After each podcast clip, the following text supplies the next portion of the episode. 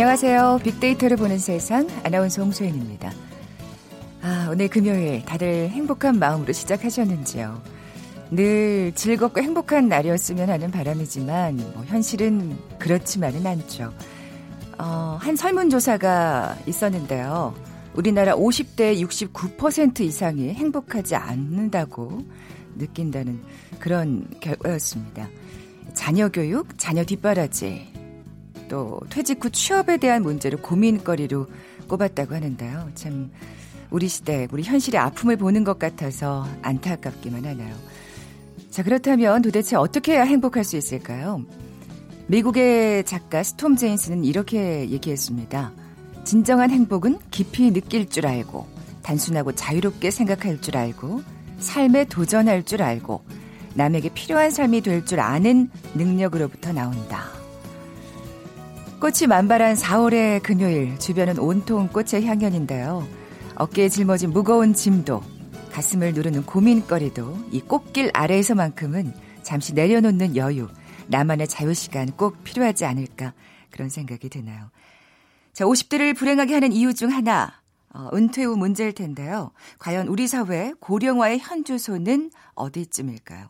최근 인구 변화에 관한 의미 있는 발표가 있었습니다. 잠시 후 세상의 모든 빅데이터 시간에 자세히 살펴봅니다. 이어지는 빅데이터가 알려주는 스포츠 월드 시간엔 최고 스타, 예, 손흥민과 류현진의 공통점 찾기라는 주제로 화제의 키워드 분석해 봅니다. 먼저 빅퀴즈 풀고 갈까요? 손흥민 선수, 최근 새 홈구장에서 첫 골의 주인공이 되면서 또 하나의 역사를 썼죠. 네, 무려 1조 5천억 원짜리 토트넘 새 구장 첫 골의 주인공으로 기록되는데요. 현지에서도 손흥민이 스스로 역사책을 썼다 이런 보도가 나오기도 했죠. 대한민국의 자랑 손흥민 선수 별명도 다양합니다. 다음 중 손흥민 선수의 별명이 아닌 것을 골라주시면 됩니다. 보기 드릴게요. 1번 쏜세이셔널, 2번 양봉업자, 3번 슈퍼소닉, 4번 류뚱. 오늘 당첨되신 두 분께 커피와 도넛 모바일 쿠폰 드립니다. 휴대전화 문자 메시지 지역번호 없이 샵 9730, 샵 9730. 짧은 글은 50원, 긴 글은 100원의 정보 이용료가 부과됩니다. 방송 들으시면서 정답과 함께 다양한 의견들 문자 보내주십시오.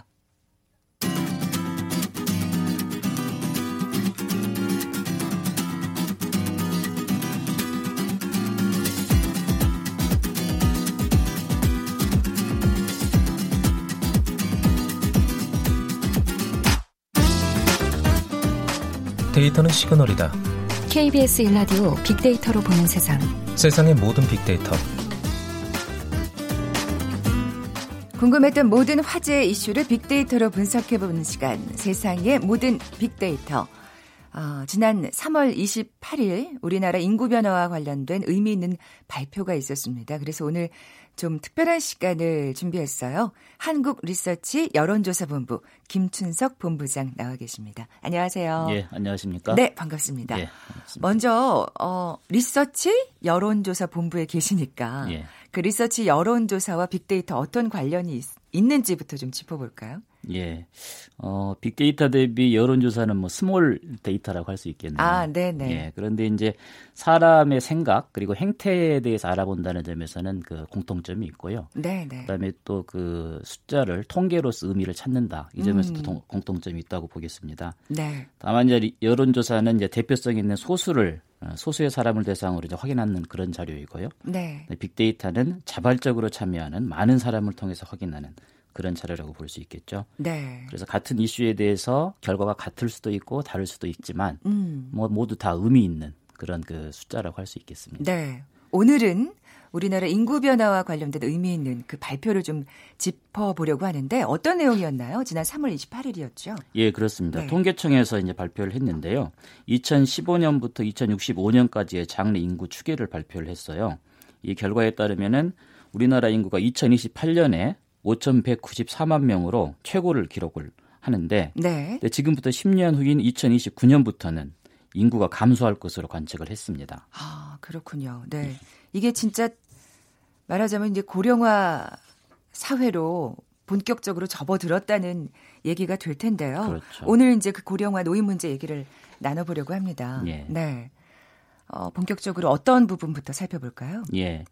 그 현재 그 인구 현황을 한번 살펴보니까요.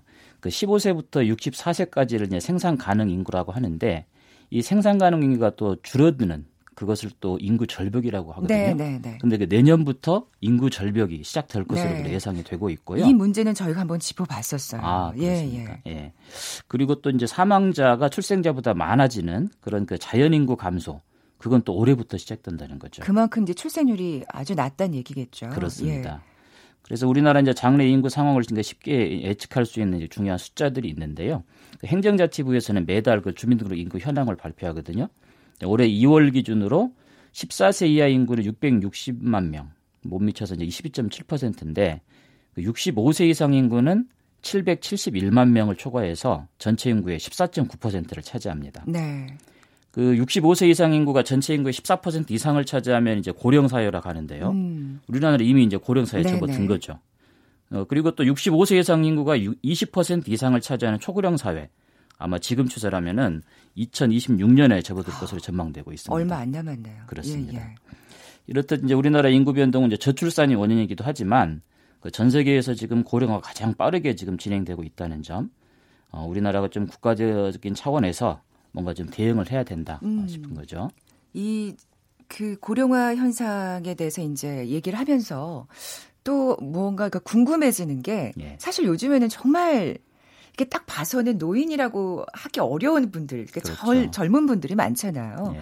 그뭐 정년 퇴직의 나이도 뭐 더 뒤로 예, 늦춘다 뭐 이런 여러 가지 얘기도 나오고 있고요. 예. 노인의 기준을 어디로 봐야 할까요? 어, 지금 일반적으로 노인 하면 나이 기준으로 봤을 때 65세를 노인이라고 하죠. 그래서 지하철도 이제 65세부터 무료를 타게 되는데 그렇지만 방금 말씀하신 대로 우리 사회가 점점 고령화되다 보니까 노인 기준을 좀 높이자. 음. 그래서 한 70세로 하는 것이 타당하지 않냐. 이런 이야기들이 진작부터 나왔고요. 아, 그럴 만도 하다 이런 이야기들이 좀 어, 그러니까요. 나오죠. 사실 65살 그 되신 분들 주변에 보면 노인이라고 하기 좀 어렵다는 생각도 들고요. 뭐 네. 노인정 가면은 정말 뭐 아이라는 이야기 들을 정도로 감독하니까요. 네, 네. 어, 그래서 여론조사 결과를 확인을 해 봤더니요. 그 65세부터 아니라 70세부터 노인으로 하자 이런 주장에 대해서 이제 어떻게 생각하냐 했더니 일단 70세부터 노인이라는 응답이 44%로 가장 높았고요. 네, 네. 65세부터 노인이라는 응답이 39%로 그 다음을 차지했습니다. 이 조사 결과는 여론조사 전문기관인 엠브레인에서 2017년 1월에 전국 성인 600명을 대상으로 한 건데요. 어, 다른 조사 결과와 비교해 보면 이 추세를 또 보는 것도 재미가 있는데 네, 네. 한국 갤럽에서 2015년 그러니까 엠브레인보다 2년 전에 조사한 음. 거죠. 그 조사 결과에 따르면은 70세 이상부터가 노인이라는 응답이 34%, 65세 이상부터가 노인이라는 응답이 33%였어요. 즉 2년 만에 70세 이상부터 어, 노인이라는 응답이 더 늘었다는 그러네요. 것을 알 수 있죠. 예, 예. 그리고 더 의미 있는 그 데이터를 또 볼 수가 있는데요. 노인 당사자들께 한번 물어본 그 조사 결과가 있습니다. 그 보건사회연구원에서 노인 실태 조사를 했는데요. 보니까 노인의 86%는 노인 연령 기준을 70세 이상으로 하는 것이 적정하다. 아, 본인들께서. 그렇습니다. 예, 예. 근데 이제 이 응답이 10년 전에는 68%였거든요. 그래서 노인분들도 아, 70세 이상으로 노인하는 것이 더 맞다. 음. 이런 어, 응답들이 점점 어, 지배적으로 되고 있다는 거죠. 네, 예. 네, 네. 그런데 이제 이런 노인 연령 인구가 참 중요하다는 건 뭐냐면 어, 예컨대 노인 복지나 연금이나 지급을 하는 그런 기준이 되는 거잖아요. 그렇죠. 그러니까 단순히 음. 사실은 쉽게 결정할 수 있는 문제는 아니거든요. 그래서 뭐 스위스 같은 데서도 한번 조사를 해봤더니 노인 연령 좀 높이자 그런 그 어, 투표를 했는데 부결이 됐어요. 아, 그만큼 쉽게 합의가 되지 않는 아, 그런 문제이기도 합니다. 그렇군요. 좀 더 지켜봐야 되겠네요. 예, 이걸 예. 늦출 수 있을지는. 그렇습니다. 그 이 노인과 관련된 여러 가지 이제 지표가 있을 텐데 우리나라는 예. 좀 불명예스러운 또 그 기록을 나타내고 있다고 하네요. 그렇습니다. 네. 사실은 우리나라 불명예스러운 여러 뭐 자살률이랄지 어, 지표, 들이 많이 있지 않습니까? 그 중에 대표적인 게 사실 노인 빈곤율을 또 이야기를 음, 합니다. 네네. 네. 아, 우리나라가 경제협력국그 OECD 국가 중에서 노인 빈곤율이 가장 높습니다. 그리고 그렇군요. 또 높을 예. 뿐만 아니라 다른 나라 차이도 커요. 그러니까 2016년 기준으로 우리나라 노인 빈곤율은 49%입니다. 즉 노인분 두 분 중에 한 분은 빈곤 상태라는 네, 네. 거죠. 절반 가까이네요. 그렇습니다. 그런데 이제 OECD 국가 평균 노인 빈곤율이 12%거든요. 음. 거의 뭐 그 차이가 큰데요. 네. 4배 가까이 아. 되는. 어, 2위가 이제 호주 36%, 일본이 19%, 미국 15%. 나머지는 거의 10% 미만이거든요. 아, 정말 아 이게 이 수치로 듣고 나니까 굉장히 심각하다는 걸알 네. 수가 있는데 그만큼 경제활동 현황이 안 좋다는 얘기잖아요. 그렇습니다. 예. 그런데 사실은 이제 65세 이상 노인이면 경제활동 현장에서 좀 은퇴하고 제2 음. 인생을 좀 살아야 될 그런 어, 분들이잖아요. 근데 사실 이게 아까도 그 오프닝에서 그 네. 50대가 행복하지 않다는 얘기를 했습니다만 자녀 뒷바라지 하느라고 노후 대책을 할 여유 같은 게 전혀 없는 것 같아요. 그렇죠. 그렇다 보니까 이제 이게 빈곤율이 높아지는 게 아닌가 맞습니다. 그러다 보니 예, 예. 또 어, 은퇴 이후에도 일을 해야만 되는 네. 그런 상황이 되는 것이겠고요. 네, 네. 그래서 이제 경제 활동을 해야만 하는 것이 이제 우리 노인분들이 할 수 있겠는데 2017년 노인 실태 조사에 따르면은 65세 이상 노인의 경제 활동 참여율이 31%입니다. 그런데 이제 경제 활동을 하는 노인분들이 경제 활동을 하는 주된 이유가 그 뭐 여유로운 시간을 갖는 그런 음. 차원에서 하는 것이 아니고 생계비를 마련하기 위해서 한다. 절박한 거죠. 예. 73%를 압도적으로 높아요. 네, 네. 그다음에 이제 더 문제가 되는 것이 경제 활동의 질이라고 하겠는데요. 그러니까 보건사회연구원이 발표한 노인 실태조사 보고서에 따르면은 65세 이상 노인의 고용 수준이 매우 열악합니다. 즉 일하는 노인 3명 중 1명 이상이 임시직이거나 일용직이고요. 음. 그다음에 가족이나 친인척을 돕는 무급과 종사자가 14%. 어, 그다음에 생계유지형 자영업자가 39%. 그리고 또 이제 직종별로 보면 사무관리직이나 전문직이 5%에 불과하고 농림업 33%, 단순농어직 40%.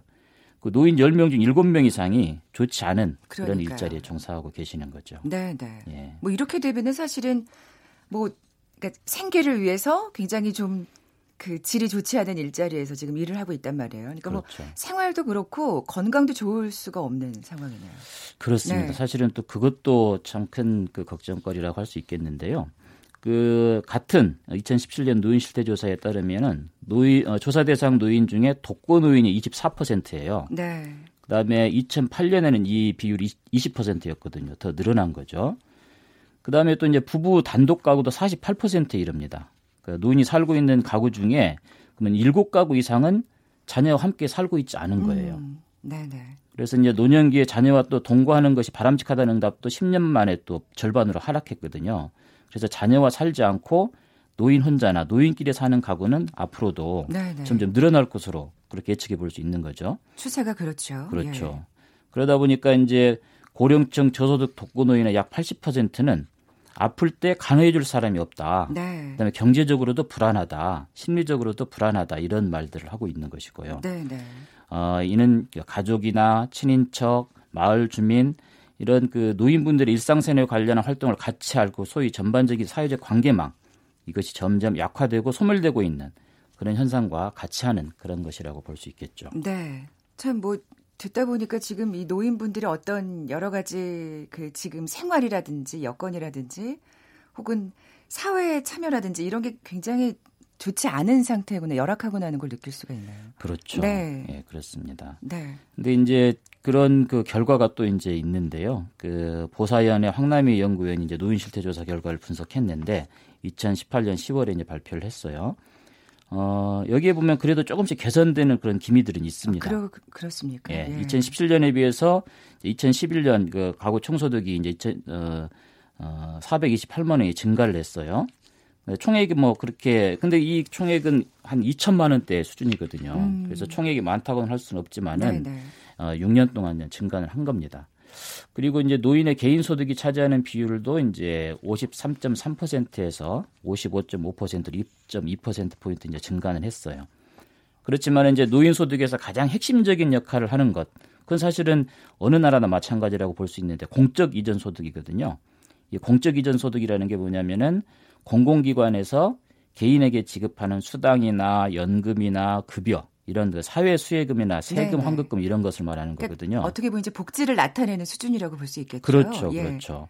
자, 사실 그런데 이제 그 비율이 높으면 높을수록 더 좋다고 볼 수 있겠는데 어, 노인 가구 총소득에서 차지하는 비율 우리나라는 4분의 1 수준으로 아주 작은 편이라는 거죠. 음. 그리고 매년 상승폭도 그렇게 크지가 않은 것이고요. 그러니까 열심히 계속 그러니까 자기가 벌어야 되는 그런 상황이란 말씀이신데. 예, 예. 예. 고령화 사회하면 딱 또 떠오르는 게 또 치매 문제입니다. 예, 예. 예. 이런 그 돌봄 상황은 어떻습니까? 사회적으로.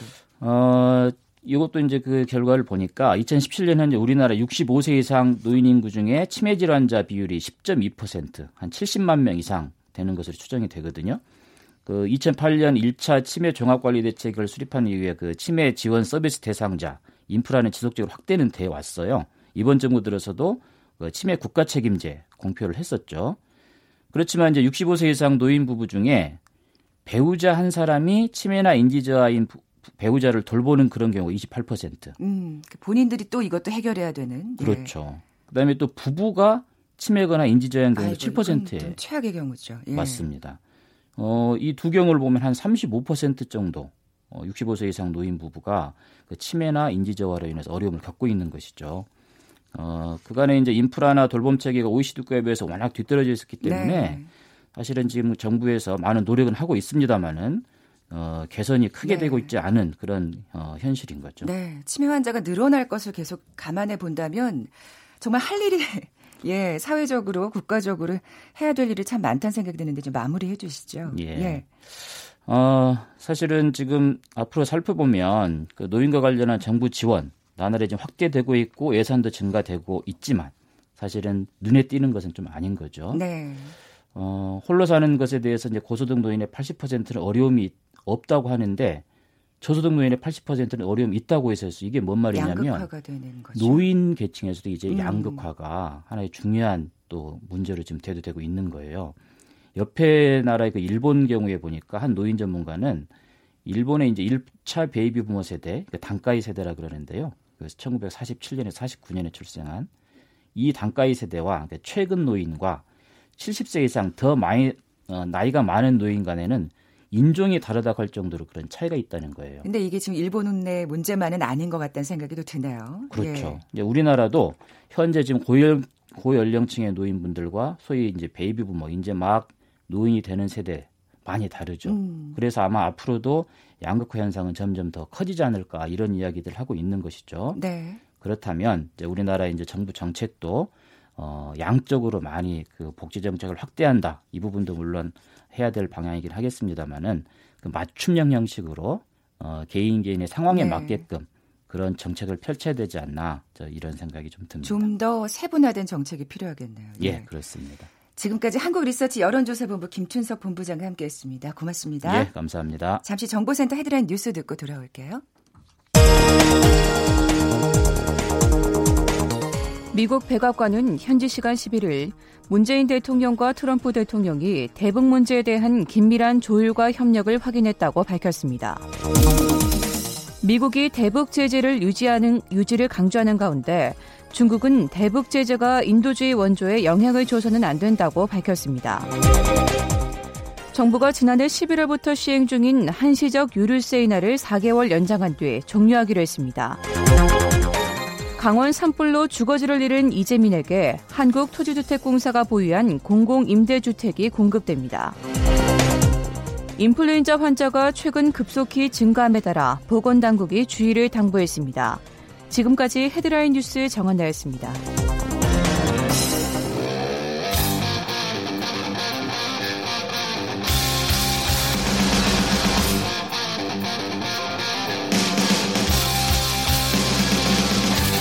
빅데이터로 알아보는 스포츠 월드 KBS 스포츠국 정충희 기자와 함께합니다.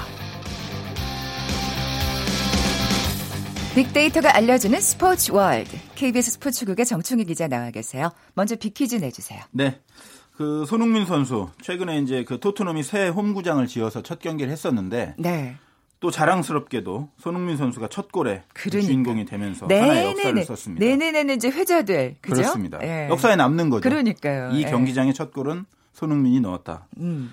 어, 그래서 이제 그 현지에서도 언론에서 손흥민이 스스로 역사책을 하나 썼다 뭐 이런 음, 표현이 네, 나올 네. 정도로 극찬이 대단한데 우리 대한민국의 자랑 손흥민 선수 별명도 많아요. 그래서 이 다음 말씀드리는 보기 중에서 손흥민 선수의 별명이 아닌 것을 골라주시면 됩니다. 1번 손세이셔널 2번 양봉업자, 3번 슈퍼소니, 4번 류뚱.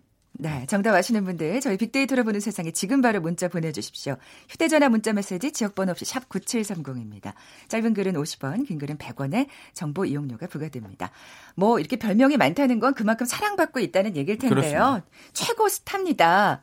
우리 손흥민 선수 오늘 얘기를 해볼 텐데 또 최고 스타 하면 우리 류현진 선수도 빼놓을 수 없잖아요. 그렇습니다. 네. 두 스타라면 공통점 오늘 찾아주신다고요? 네, 그렇습니다. 그 손흥민, 류현진 선수가 워낙 대단한 지금 뭐 축구와 야구를 대표하는 아니면 한국 스포츠 선수를 대표하는 그렇죠. 최고 스타잖아요. 그래서 네. 공통점을 제가 한번 찾아봤는데 역시 첫 번째는 누구나 예상할 수 있는 것처럼 국민 영웅. 아. 그 축구의 손흥민, 그리고 야구의 류현진. 사실 이 선수들을 능가하는 어떤 인기와 국민적인 성원을 얻고 있는 스타가 누가 있을까 한번 생각해 봤는데 잘 안 떠오르더라고요. 음. 그러니까 은퇴하기 전에 김연아 선수가 네네. 네. 대단한 국민 영웅이었는데 김연아 선수가 은퇴하고 나서는 그 손흥민 선수와 류현진 선수가 그 대한민국 최고의 스포츠 스타고 국민들의 응원이 사실 상상을 초월해요. 제가 그 어제도 잠시 그 한 분을 만났어요. 네. 어떤 일 때문에 만났는데 이분이 이제 직업이 목사님이에요. 60대 경건한 목사님. 네. 근데 제가 이제 스포츠 기자니까 스포츠 얘기를 하다가 그분이 그런 말씀 하시더라고요. 류현진 선수가 그 사타구니 부상을 당했는데 예. 뭐 심각하진 않다고 하니까 크게 걱정 안 하지만 이분은 그 얘기를 듣고 자기가 눈물이 나려고 하더래요. 아, 우리 목사님께서 워낙 지금 2승으로 잘하다가 응원을 막 그러니까, 하고 있었는데 어. 다쳤다고 하니까 너무 가슴이 아프고 하루 종일 일도 손에 안 잡히고 그랬다고 그걸 제가 그, 그 이야기를 들으면서 아 손흥민 특히 저 유현진 선수 국민들에게 얼마나 큰 사랑을 받고 그러니까요. 있는지 제가 한 번 더 느꼈고 빅데이터도 제가 한번 뽑아봤거든요. 그래서 손흥민 선수 연관 감성어를 뽑아봤더니 뭐 다 좋아요. 멋있다, 대단하다, 귀엽다, 미치다, 좋다, 깔끔하다, 꼴넣다, 좋아하다. 뭐 다 그냥 모든 긍정, 단어가 다 긍정 감성어라고 하죠. 우리가 빅데이터상으로. 류현진 선수도 네. 비슷해요. 좋다, 잘되다, 놀랍다, 새롭다, 고맙다. 온갖 칭찬 일색이에요. 아. 그러니까 이 손흥민 선수와 류현진 선수는 자기가 좋아하는 운동을 하면서 국민들의 사랑까지 이렇게 많이 받고 연봉도 많이 받고 그러니까 얼마나 행복할까라는 생각을 잠시 해봤습니다. 잘하니까, 잠시. 잘하니까. 맞습니다. 예. 두 번째 키워드가 이 잘하니까라고 예, 얘기 관련이 있는 것 같아요. 예. 지금 절정의 전성기라고 음. 뽑아봤는데 손흥민 선수는 그 퍼포먼스 자체가 성과 자체가 기본적으로 최고의 전성기를 지금 구가하고 있다라고 해도 과언이 아닙니다. 네, 네 왜냐하면 네. 프리미어리그 26경기에서 12골 넣었는데 득점 순위 10위고요. 그 아구에로가 여러 골이거든요. 그리고 도움도 다섯 개나 있는데 또 손흥민 선수가 국가대표 차출 여러 가지 문제로 인해서 어 초반에는 워낙 컨디션이 안 좋았다는 점을 감안하면 그렇죠. 정말 대단한 수치고요. 그러니까 항상 채, 체력이 좋기를 막 그리고 우리가 그렇습니다. 기원하잖아요. 챔피언스 리그들을 등을 포함하면 시즌 18골이에요. 그래서 맞아요. 손흥민 선수가 음. 가장 많은 골을 넣었을 때가 2016-17 시즌에 21골이었거든요. 모두 합쳐서 아, 이 기록은 충분히 넘어설 수 있지 않을까 뭐 이런 생각이 들고 기대가 됩니다. 최근 또 챔피언스 리그 8강 맨시티전에서도 또 결승골 넣었잖아요. 또 네. 중요한 골을 많이 넣어요. 그래서 언론에서도 아, 손흥민 선수가 한 단계 더 업그레이드 됐다라는 그런 평가를 내리고 있고 더군다나 A 매치에서도 상당히 잘하고 있거든요. 그래서 음. 세계적인 어떤 공격수 반열에 올라섰다는 그런 평가를 받고 있고 해결사 그렇습니다. 예. 류현진 선수도 마찬가지예요. 류현진 선수 같은 경우에는 커쇼의 부상이라는 변수가 있긴 했지만 어쨌든 지금 메이저리그 최강으로 불리는 LA 다저스의 시즌 전체 개막전에 선발 투수로 나왔다라는 그러니까요. 것 자체가 예. 지금 절정의 기량을 보여주고 있다는 것을 증명하는 것이고 지금 세 경기에서 2승 평균 자책점이 3.07인데요. 13년, 14년에 14승 했거든요. 그래서 부상만 없다면 충분히 이 기록 음, 넘어설 수 있지 않을까 생각하는데 부상. 말씀드린 것처럼 네. 지금 허벅지 부상을 당해서 열흘짜리 DL에 올라갔거든요. DL은 부상자 명단이라는 네. 뜻입니다. 그래서 가벼운 증상이기 때문에 곧 돌아올 것이다. 감독과 선수 모두 이렇게 이야기하고 있기 때문에 제발. 큰 걱정은 안 하셔도 될 것 같습니다. 네. 세 번째 키워드는요? 세 번째는 이건 제가 뽑아본 건데 네. 선을 지키는 사나이. 무슨 선? 아, 손흥민 선수가 챔피언스리그 8강전 맨시티전에서 넣은 골을 보면 좀 이해하실 수 있을 거예요.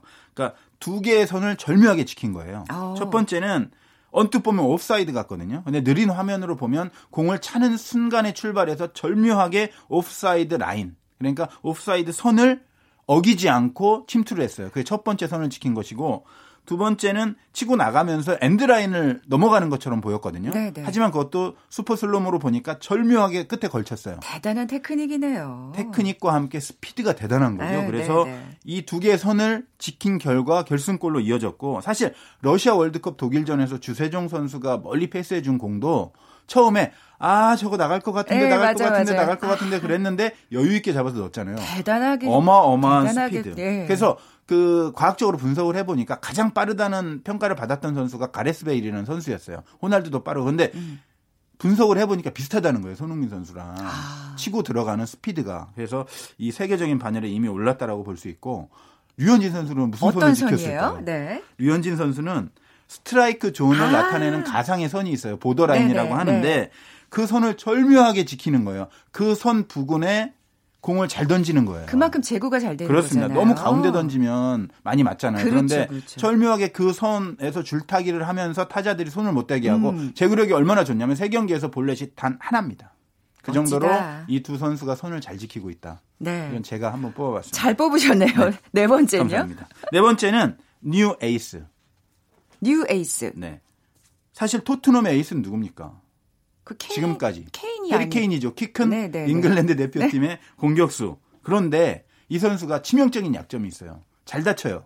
음. 그래서 못 나오는 경기가 많아요. 그때 토트넘을 구한 선수가 바로 손흥민이라는 거죠. 그리고 그것이 한두 번이 아니고 계속 이어지다 보니까 토트넘의 새로운 에이스는 바로 손흥민이다라는 것이 확실하게 굳어졌고 네. 류현진도 에이스 커쇼가 부상으로 못 나오게 그러니까, 됐잖아요. 지금 공교롭게 그러네요. 지금 두 사람 다. 새로운 에이스가 누구냐?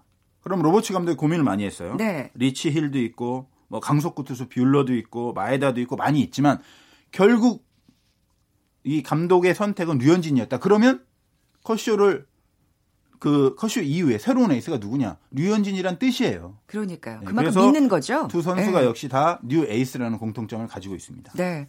아니 근데 진짜 네 번째 키워드 얘기하고 나니까 아, 제발 이 두 선수는 부상을 안 당했으면 좀 다시 한번 또 간절히 그런 마음을 갖게 되네요. 네. 마지막 키워드는요. 마지막 키워드는 이것도 제가 한번 뽑아본 건데 미스터 네. K와의 공존입니다. K요? K는 케인.